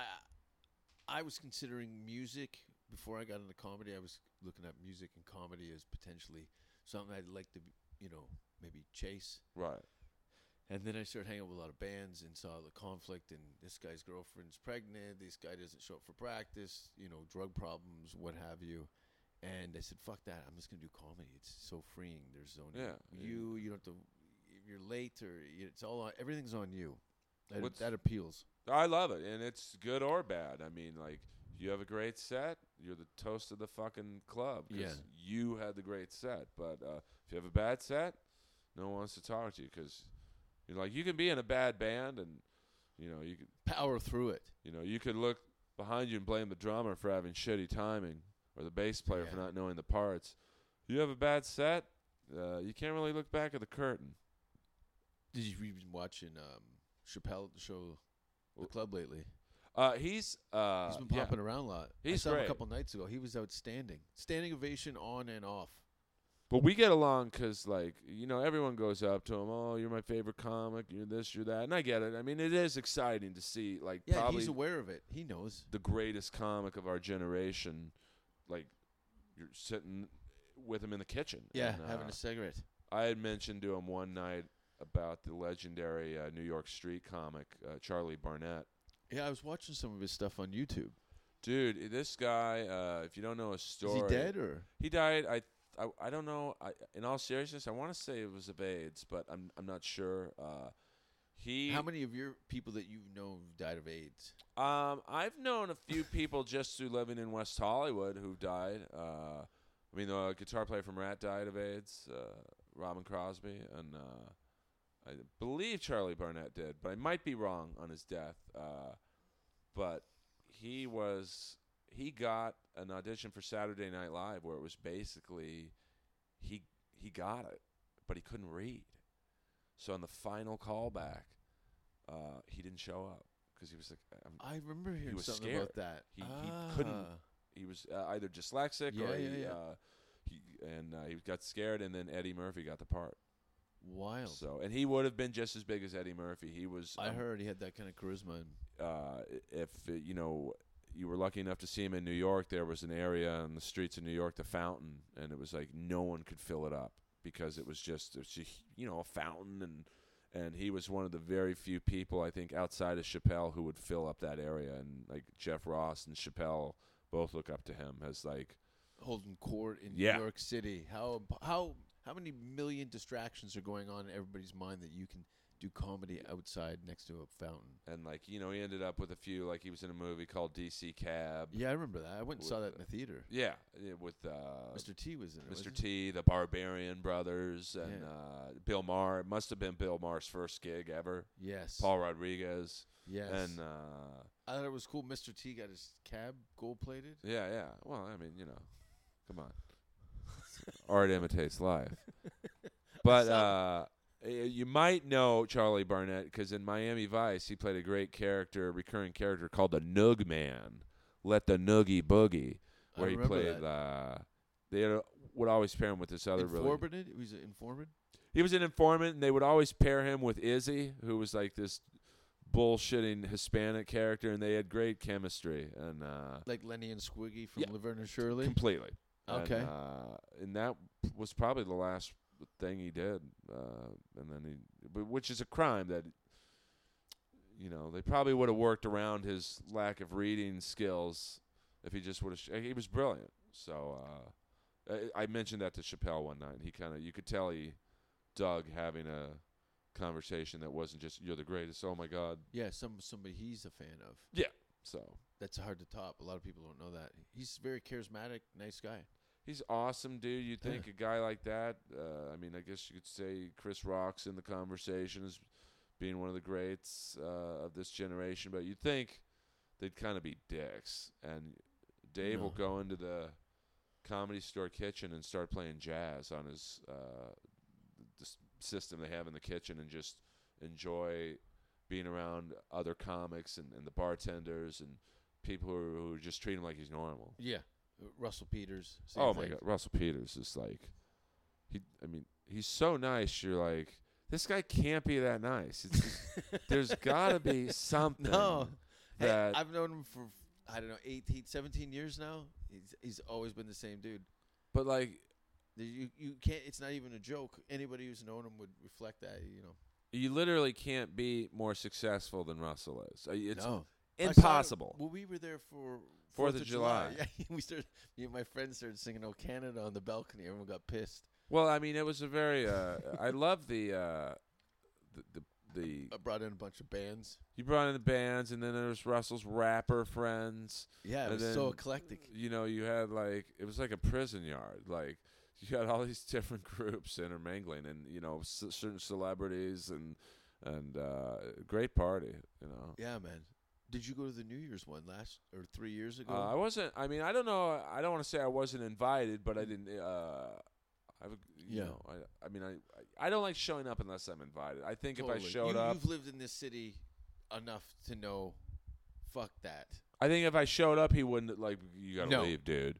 Uh, but uh, I, I, you know, like the Fourth of July party's like, girl, come to my house. Yeah, man. Did you bring a date? Uh, no, no. I had, uh, I think, uh, it was my ex girlfriend was the bartender that night, That's right. so I had, uh, you know, uh, but uh, no, I did not. It was I, a good time. Yeah, yeah. I weather was mean, great. uh, great Mike Favorman cooking, a gr- very funny comic, oh man, that cooking meat. uh, the grill and uh, How much meat did you eat? at the party. Doing, doing, doing, doing. Just want to make sure I got. Uh, I'm at a two hour meter. I just. Oh yeah, we're cool. We're cool. But it was weird that there would be some like really nice looking rich girls. I think they were friends of friends, and they had they didn't want anything to do with us. They Oh, didn't yeah. care How talented we were. it literally was like a prison yard. Like you had these hot, like Done up. whores. but I, I don't. I don't know if they were, but Hot horse. They were expensive. and then If they were, you had you and your fucking band, like yeah. All hail the Yeti. all yeah, you know, just like The, all these kids with tattoos all over their rock and faces. rollers, and then you had Yeah, world class DJs. the you had the black uh, rapper, you know, types there. Yeah, and like then- real famous rappers. Yeah, like you know, I Those don't are want to say their tight. names because Yeah. you know, and and some A list celebrity are actors tight. there, and then you know, guys like me, who you, you and just know. riff raff and, and everybody, everybody just gels. It just works. He just Oh, yeah. attracts those kind of people, you know. But you know, I think that being in that kind of environment gives us all hope because Russell at one point was a struggling comic. It's Most crazy definitely. to think that, Yeah, but uh, you know, it, yeah, it- definitely. And, and to Motivated. ha- have that hi- that level of success and not be a cunt on top of it is like cool. I can achieve these kind of things and not be a fucking dick at the end of it. yeah, and, and, you You know, know. you know, uh, you know, I think the first time I met him, someone had, uh, we bonded like almost like the Chappelle.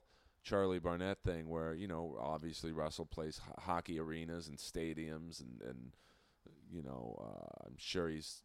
I mean, everyone loves to be told, "Oh my God, you're my favorite comic," you know, blah blah blah. But we bonded over our mutual love of Kiss, yeah, I know. and A lot of people don't know he's a massive Kiss fan. massive Kiss fan, and uh, he likes the '80s era. He pulled the dolls out of his closet like a, um, not a dirty secret because a lot of people don't know this, but I fucking love this shit. And he had the kiss the- Yeah. the, dolls And uh, we bonded over twenty one, years ago.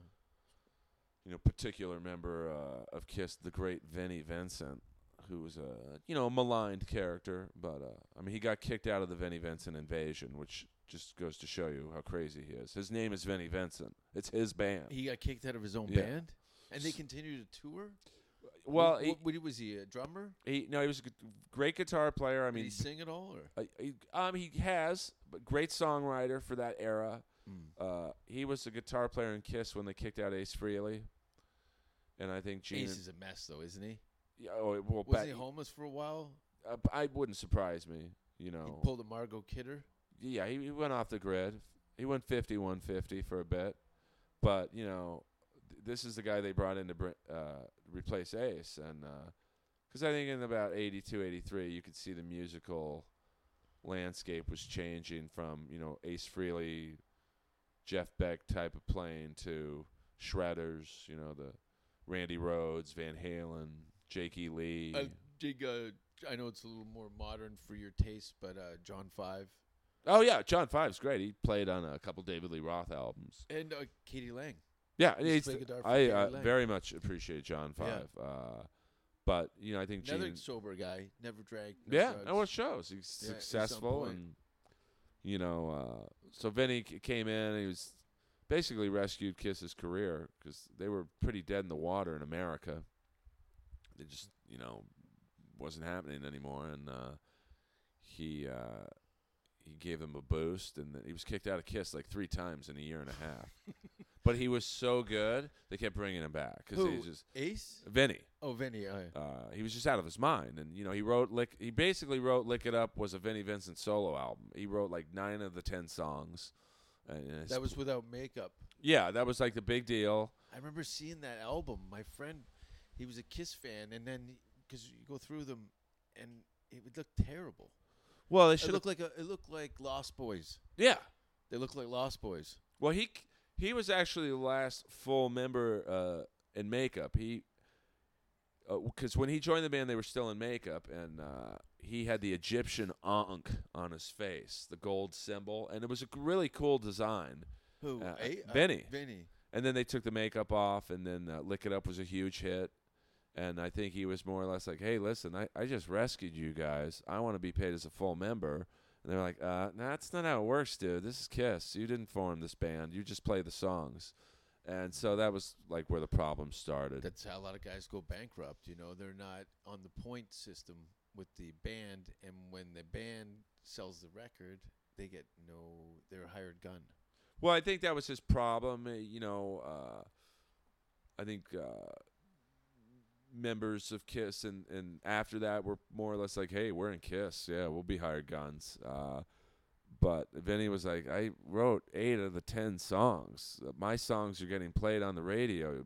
Uh, n- no, I'm not going to get paid a thousand bucks a week. I want publishing and There's a lot of that. A lot of those festivals in Europe and, and around the world, a lot of those bands are not getting paid. They've, Oh, yeah. they've flown in from other countries and they're not even getting accommodations or anything. There's so much of that in fucking business where they you get fucking your asshole pounded. Oh well, that's what I love about Lemmy and Motorhead is Lemmy's the the principal songwriter, but he cuts the other two guys out. Yeah, 'Cause in his mind, it's like, all right, Mickey, well, you did the drum parts that fit the song. you got to go on tour with these guys. You don't want them hating your guts 'cause they're fucking working for peanuts. Yeah, well, that's what ended up happening with Vinny and Kiss, and then Vinny was like, well, fuck you guys, uh, and he was probably boistered by a little like, well, my songs are being played, not yours and Paul's. So he formed the Vinnie Vincent Invasion, and they uh, they had two pretty successful albums, but then he was just out of control. So he he got kicked out of the band, and uh, Slaughter basically formed from the Vinnie Vincent band. What are some of the most disastrous shows you've seen by some of your favorite artists? Just where oh, it's all falling apart. Um, And I mean, there's been a few Kiss shows I went at with Peter Chris drumming on the reunion tour where uh, he was. Uh, facing the wrong way. I mean, it's like I don't. I'm not a musician, so I don't like criticizing any musician because I can't play. But e- even to my ear, it was like he's behind the rest of the band, and it's literally after every song, or in the I should say Ugh. in the middle of every song, Gene, Paul, and Tommy, and sometimes Ace, because Ace would kind of go in and out in the 90s and 2000s with Kiss. They'd look back and either they were telling him speed up or slow down, and it's like if I as a Oh, no. non-musician Pick can it out. pick it out, it's not good. Yeah. So, uh, and then there's been a couple. Uh, you know, I love him to death. I'm seeing him this Saturday at the Whiskey. He's one of my highest rated episodes ever on Inappropriate Earl, Stephen Piercy from Rat. Rat show's coming up. Well, it's not how, Rat. How it's often just does he pa- play? it's just there? him. And bu- But he basically plays Pretty Rat excited songs. about this. I I've- love I've- it. I've listened to your show enough to know that rat is a reoccurring theme in your show, and and you, you're smiling even more if I bring it up. You love rat. Well, I just liked them. They they uh, I gr- saw them in their prime, so that's my first memory of them as a prime Rat. Uh, That now was that was a, a very bold thing for him to have his hair permed on one side. Yeah, shaved. Uh, yeah. Like, uh, you know, he was he knew what time it was. and uh, That's ter- Hey, but, I like round and round. Right, Like, who well, doesn't? I grew up like they were very lucky because as soon as they popped, MTV popped, and Oh, so yeah. they got the rub of the, the, the round and round video was. It's got to be one of the, their more played videos uh, of all time. I mean, that Mhm. thing was on twice an hour, and then uh, of course Milton Berle was in it, and then Milton Berle was in their second video, uh, Back for More, and they also had Tawny Katane and and uh, a few of their videos because she was going out with the guy who en- ended up uh, passing away, and uh, so I got to see them on all cylinders. I mean, now it's kind of embarrassing the b- the Where's drummer, the most violent shows you've been to where people have been knocked out? a Motorhead for sure. You've seen Motorhead at the- fights. I've seen uh, Motorhead in the Ventura Theater, which is like going to a Nazi rally. Uh, I'll never forget. It, it was what? What venues this? uh, the Ventura Theater. Where's that? Uh, I don't in Ventura, you know, uh, Okay. the, the county of Ventura. Uh, and it was a Sunday night, and it was a mosh pit of all mosh pits. Uh, and All I- hell's breaking loose. all hell's breaking loose. It was another Kiss song Vinnie Vincent wrote. Shaved heads. That was, by the way, getting back to Swa- Kiss for two. swastika on the kids. So, neck. uh, basically, and uh, I just remember there was this one skinhead. He had to have been about six seven, six eight, huge, Huge, yeah. guy. He just stood in the middle, and no one went near him. Like No. it was like he was Jesus. No Yeah, one yeah, yeah. even they like don't want to get an arm's length of that. yeah. But it was just because he was just watching the show, that's insane. and uh, it's just girls That's fighting. an LA situation. If that was any else in the world, he would have been destroyed by the audience. I don't know if this guy would have. You- Really? you, got the feeling that uh, He It- just start pulling heads off of kids. in any country in the world, this guy would not have been messed with. I've never seen a more Big intimidating. Earl is saying that I've never seen a more intimidating presence in Really? my life than this guy. I mean, with a he, Bob Marley shirt on. he had a Liberace tour shirt. Wearing one high heel and a Yeah. black eye. I take it in the ass. Dude, you so- will too if you he piss me just- off. He's just raping people in the in the pit. But it was, uh, I I- you know, I don't go to a lot of um, violent shows uh, just because I, I lean more toward the uh, softer. Hairspray. hairspray. You're not going to see Cinderella fans in a mosh pit. I, although I will say, at Twisted Sister, uh, at the House of Blues, they did a Christmas show, and it's a great Christmas album. They do all these classic Christmas songs, Jingle Bells, Really? uh, I Saw Mommy, Kissing Yeah, Santa yeah, Claus, yeah. Uh, Silent Night. But they do them to the theme of their songs. So I think, "Oh Come All Ye Faithful" is done They, they Weird Al Yankovic it. yeah, but no, they sing "O Come All Ye Faithful," word for word, but they do it to the music of "We're Not Gonna Take It." Ah, okay. They've retooled the whole. Lyric. Yeah, so they do like "I Want to Rock" was I think like uh, or "Jingle Bells" was done to "I Want to Rock," yeah. uh, and there was a mosh pit for some reason at this show, and uh, it was it wasn't the most violent. You, uh, c- there's a video online of Chris Cornell doing a Metallica's one Right. with U2's one lyrics over top of it. oh, okay. Yeah, I love stuff like that. Yeah, I love And it f- covers. It, fits. Yeah, yeah. I've always like I enjoy different takes on s- classic songs that I like. like that's one of the things I love about Stephen Piercy. He Yeah, there we go. no no he does. Are we gonna get out covers. of the basement? No, uh, no, he he he loves Judas Priest. Hey, so- do you want to play some Rat D- on the show? like what do you mean? Would you want to hear a song? oh, I mean, uh, yeah, but they, dude, it's uh, p- publishing rights, dude. They'll shut it down. My, I- th- if I play music on iTunes, they'll shut it down. Yeah, because uh, they'll uh, they'll erase the episode. I did it once with Really? like uh, Vinnie Vincent, and they're like, "You have to have uh, clearance for the music." "Oh, But I think Ari Shafir, and he'd be much more eloquent on it than I do. I think some of his early podcasts, he played music and he didn't get into trouble. yeah, maybe because he's just using them as intros or something." But I mean, I, I did an intro. It wasn't a rat song, but it was uh, it was an, I think it was like a striper song, s- and uh, I I got the episode taken down. I think they're reforming. Uh, well, they never left, bro. Are they still touring? It reminds me of the time They're I'm the at the worst. I'm at the gym one time, and I'm a big Tubes fan, and this goes to my eclectic uh, love of music. The Tubes, She's a Beauty, uh, you know, uh, Talk to You Later, White Punks on Dope, uh, legendary '70s band. Uh, so I'm at the gym a couple years ago, and I, I saw my stairmaster, and I just feel this presence to my right, and I turn around, and it's the singer from the Tubes, Fee Wable and uh, I'm like, oh fuck, man, uh, look, uh, and it just so happened that on my iPod, You're was- listening. the tube "She's a Beauty," and I'm like, hey, dude, look, you made a dollar off me recently. Uh, I'm a huge fan. I, I mean, uh, the Tube's are one of my favorite bands, and which is true. Did Uh, you get off on the wrong foot because of the dollar comment? No, it got worse. I'm like, huge fan. I wish you guys never broke up. And he looks at me and goes, we didn't. Oh. We're playing Ukaipa this Saturday. Thanks for paying attention, asshole. So, uh, but he was a good sport, and uh, you know, I've had a few. Uh, like I ran into CC DeVille one night at Mel's Diner on Ooh. Sunset. Beef jerky. Yeah, tell me about it. And uh, oh my god. he sits down. Down in a There. live interview. He is. Her- he looks like Pumpkinhead. He's great though.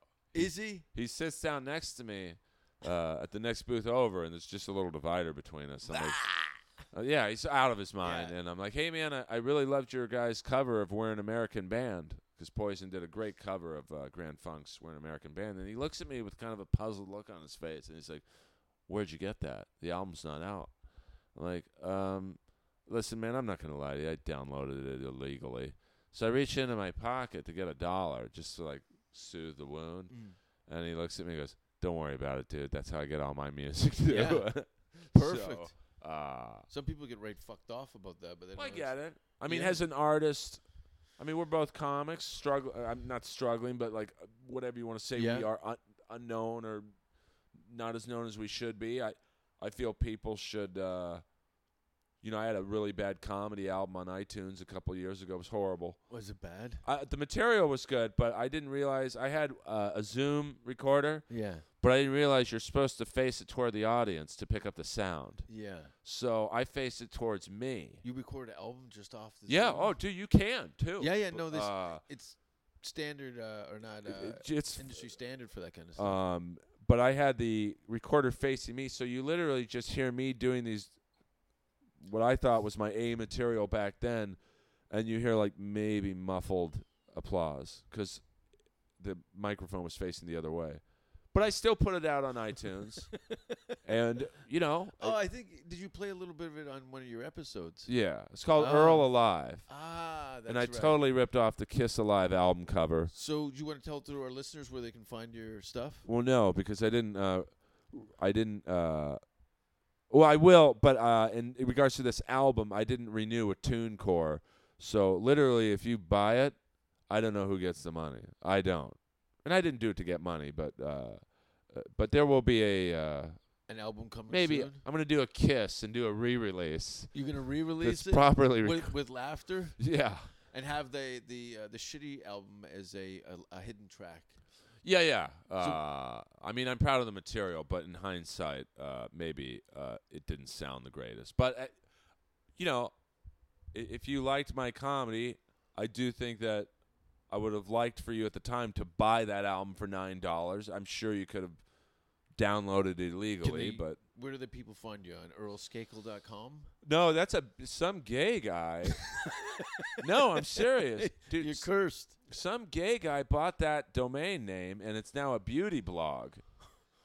But he didn't change it. The name still it says, it Yeah, says he, your he name. kept it as to earlskagel.com. I have a friend. If you Google his name, the thing that says the first thing that comes up says "suck Jesus' cock," Oh, there you go. and he does corporates and Disney stuff. I think that's why he got fired. But I'll see you on the internet. But if you want to find yeah, yeah, on me, Instagram, I- Twitter, all that stuff. Instagram and Twitter, it's very simple. It's just at Earl Skakel, and that's one word, E A R L S K A K E L. And uh, on Facebook, I'm just Earl Skakel, and uh, I do have a YouTube channel. I don't post a lot because I'm not the most technically savvy person, but it's just Earl Skakel. There's some stand-up clips. And, your uh, uh, your podcast. podcast. Uh, see, that's why I'm so bad at promoting. I totally forgot. Oh, Yeah. it's the only thing I'm doing right now. Yeah, Why not promote it? yeah. Uh, I have a podcast called Inappropriate Earl, and it's on iTunes. And if you don't do iTunes, you can find it on SoundCloud, and it's just Inappropriate Earl. And it's if you like '80s, uh, you know, music. There's a lot of '80s uh, Wrestling. 80s wrestling. I had Rowdy Roddy Piper on Yeah. before he passed away. Um, singer from Rat, guitar player from Warrant, the drummer from Cinderella, the drummer from the Vinnie Vincent Invasion. And if, when I tell people, My uh, fans are going, "What the fuck?" no, but I'm, I'm is-" wh- when people ask me, well, Earl, starter episode. I've got 97 episodes out. yeah, Um, I just released one today with Ryan Stout, who's listen to it. fucking amazing. Just super nice dude. But people, uh, Mm-hmm. Ryan's I, been Earl. on the show. oh, he's aw- I mean, Yeah, he's great. just- I met him in South Africa. I bet. Yeah, yeah, yeah. We went to the uh, the apartheid museum. Oh, cool, cool, cool. Yeah, it was uh, it was weird. Um, yeah. I mean, I can imagine that's not a lot of laughs at that place. Oh no, no. I did leave the whoopee cushion in the car for that walk. I bet. But uh, the people can also see you at the comedy store. Comedy Store Live. I'm there tonight at one o'clock. But uh, people, when they uh, so 97 episodes are over, we're not going to listen to every episode. Do you have one you would recommend? Mm. Now, if you're a comedy fan, and I would love to have you on the show Yeah, uh, if you're around. You know, but we'll talk. I, definitely. Uh, if you're a comedy fan, I would highly recommend two episodes. Uh, the Tommy Morris two part episode.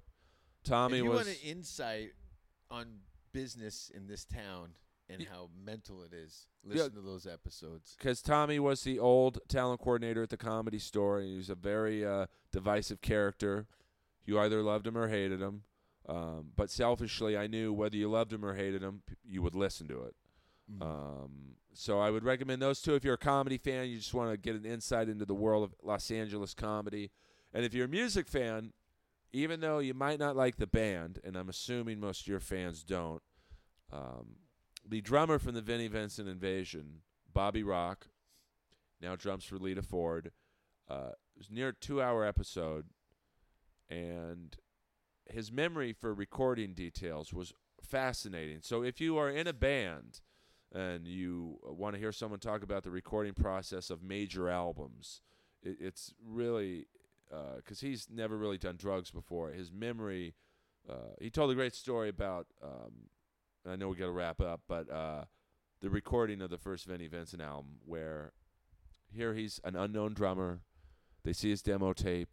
He drives to LA in a shitty car, records the album, um, and and drives back to LA, or I'm sorry, drives back to Texas. Mm.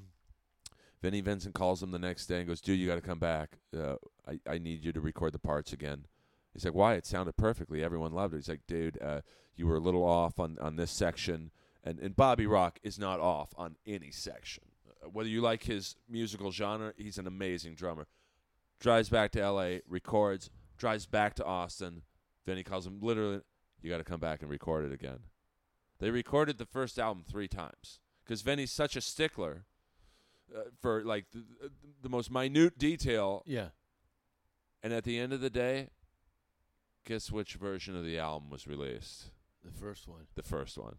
So it's it's a great insight into you know, and uh, they recorded in uh, I think a s- studio off of La Brea uh, in Hollywood, which is where like Zeppelin recorded. So there's like it's fascinating. Uh, so even though you might not like the Vinnie Vincent Invasion, his recording stories, if you're a Yeah. musician, are great. As an artist, yeah, as an artist, like you know, I can watch movies for good acting if I don't like necessarily the, the storylines. oh, So- I'll watch, watch dozens of interviews of bands that I don't even like their music, but I'm curious about what their story is. like I I'm not I the was- you know biggest Lou Reed fan, which I know is crazy because he's a- a legend. Mm-hmm. But I saw a documentary on him. It was fascinating because it was like, you know, g- getting to hear someone who I'm not necessarily a fan of s- talk about his incredible history. It was, uh, you know, so, uh, you know, and then the Cool. comedy store uh, d- a fair amount, a couple times a week, and. Uh, you know, uh, small chance I might be with Rob Schneider select show. So, cool. We'll have to uh, go see a live show sometime. oh yeah, to see a metal show with Well- me is really unbelievable. We'll find some middle ground on a band. Well, I doubt we will, but it still would be fun. It's great Definitely. to go see a glam metal show with me because I know everyone there. I'm like the mayor. Well, my friend's band's coming to uh, Los Angeles, a black metal band from Norway. If you like makeup, Oh yeah, I mean, you know, I'm open to seeing. the- Like, you know, I was never really a Motorhead fan, yeah, but because I dated their manager, the female manager, uh, get that straight. Doing, oing, oing, oing, oing. Hey, I've always wanted to meet Lemmy. uh, I literally probably saw 50 to 100 Motorhead shows. Yeah. So I became a fan. So Yeah. I'm open to uh, the extreme ends of music.